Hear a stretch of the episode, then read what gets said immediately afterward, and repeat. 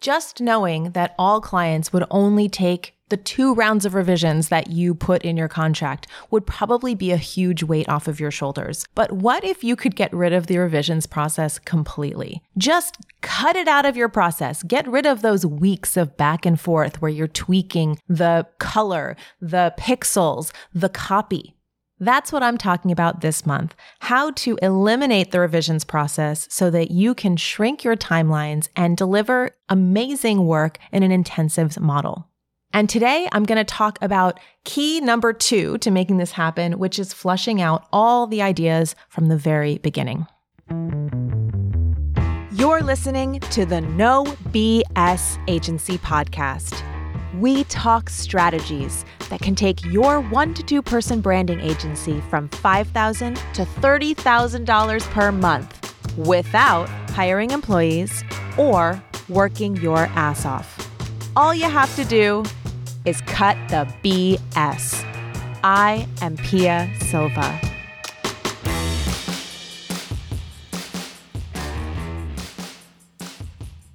Last week, I talked about how presenting your work live is key to getting rid of revisions.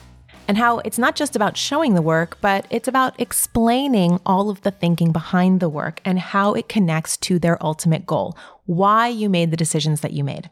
Well, in order to make a really solid case that will have the client nodding along, smiling, and saying yes, yes, yes, you have to know what those goals are. And not just the superficial high level goal of, I want a nicer logo or I want to make more money.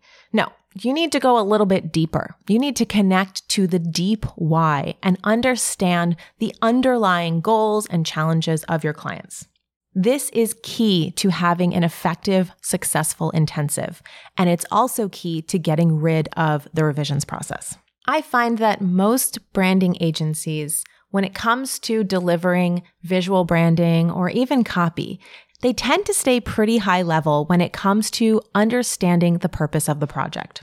If you're designing someone's brand, then you may ask them questions before you get started about what brands they like, what brands they don't like, what they're imagining their brand would look like, what colors they like. To me, these are important but surface level questions. The problem with staying surface level is that you don't get to the root of their challenges and their goals. If somebody comes to you for a new brand and then they tell you that they like purple and they like butterflies, and then you make them a purple butterfly brand, you're basically just a graphic designer. You're the hands generating the vision of what they think they want. But nobody wants a brand just to placate their personal desires. People need and want brands to fulfill a deeper goal. So instead of just staying surface level with those questions and then creating work that is fulfilling on the vision that the client thinks that they want, I believe that the powerful step that must happen before you do any creative work is to dig a little deeper. Ask questions about the person. What are their goals? What have they been challenged with? Ask questions about the business. How is the business doing? What's working? What's not working? What have they tried in the past? What did and didn't work? What do they enjoy doing? What do they have the capacity to do? What do they have the funds to do? What are they planning to do in the future? What's their ultimate vision? Asking questions that go outside of the purview of the brand itself is how you're going to get a really full picture of what needs to actually happen. And by doing this, you're not only going to be so much better equipped to create a really powerful brand, to create really effective messaging, to design something that is going to achieve the actual goals the client has. Because the goals are never, I want a nice brand.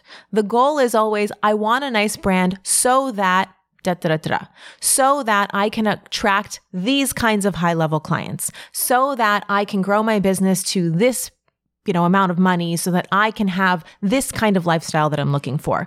There is always more to the story. And when you get all of these details and you get the full picture of what's going on, you're sussing out potential contradictions and you're addressing them before you do the creative work. If you don't suss these ideas out ahead of time, what can happen is you can do a lot of work for a client. And then when you present it, the client can bust out some other piece of the story that you had no idea about. I'll give you a quick example. A student of mine recently had to end a project with a client early. Now, this student actually has done so many successful projects. They're very well regarded. They're very effective at what they do. In fact, they had already worked with this client before on a different project that went beautifully. The client was super happy. The work was amazing. And this student felt like this client was a dream client. Like the project went great. Here's what happened next after they did that very successful, effective, and profitable project, the client said, I need another brand and I have another project for you. And because this previous project had gone so successfully, the client said, We don't need to do all of that discovery work in the beginning because you already really know about me. You already have the information, so let's just dive into the next project.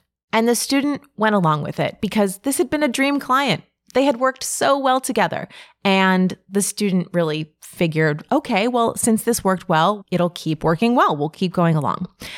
What they really were doing was they were letting this client convince them that they didn't need more information. They didn't need to do the process of getting the full picture. They didn't need to suss out potential contradictions. They didn't need to gather all the information before they started the work because the client said, You already have the information.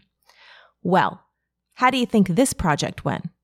Complete polar opposite of the first project. The client became difficult. The client started having all kinds of feedback, wanted all kinds of changes, kept getting frustrated, actually ended up saying some pretty rude things to this student. And the student actually had to end the project before it was finished they fulfilled on their obligations, but they said, we can't work on this anymore because of how you're treating me. Complete nightmare scenario. Now, I like this example, although I don't like that this happened, but I like this example because it just shows there are no good or bad clients. There are good or bad clients created by the process they go through. Why did this second project go off the rails? Because my student was working with half of the information.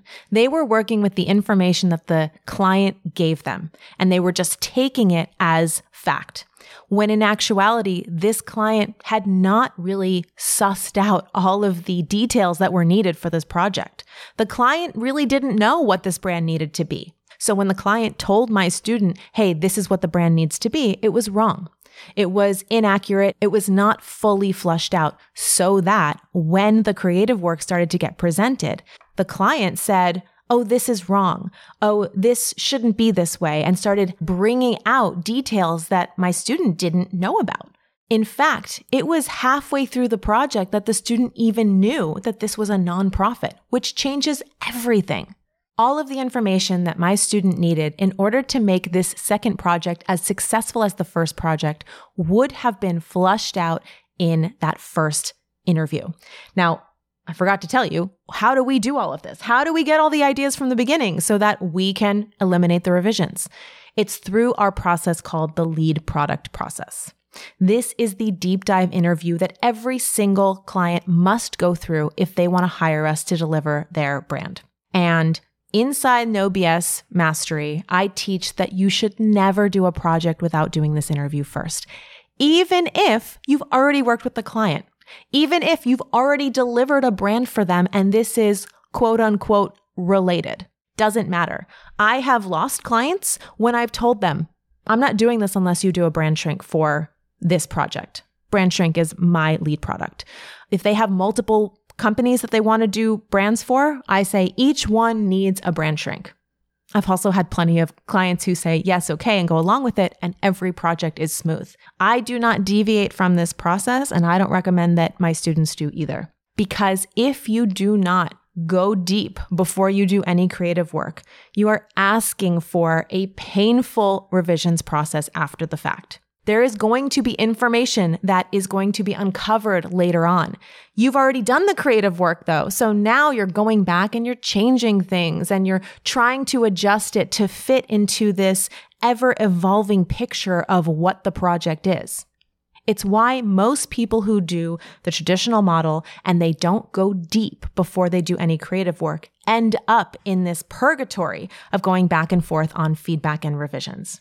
If you suss this all out from the beginning, if you flush out all the ideas, if you get the full picture, if you understand the entire picture, you may, and this student would have, figured out that a lot of things needed to be decided before the creative work could happen. The client was actually very confused about what the goals were. Now, the client didn't know they were confused. That's why they said to this student, Oh, we can just go forward with it. I know exactly what it needs to be. But it's your job as the leader, as the owner of this project, as the one who is in charge of making sure the process is smooth, to say, hold on a second. I understand that you feel like this is very clear, but let me be the judge of that. Either I'll take you through this interview process and it will be very clear to both of us, or I'll take you through this interview process and we'll find out it's not as clear as you think. Either way will be valuable for the entire creative process because whether the client is clear on all of these ideas or not, you need to make sure that it's all crystal clear and aligned so that your creative work can be in line with it.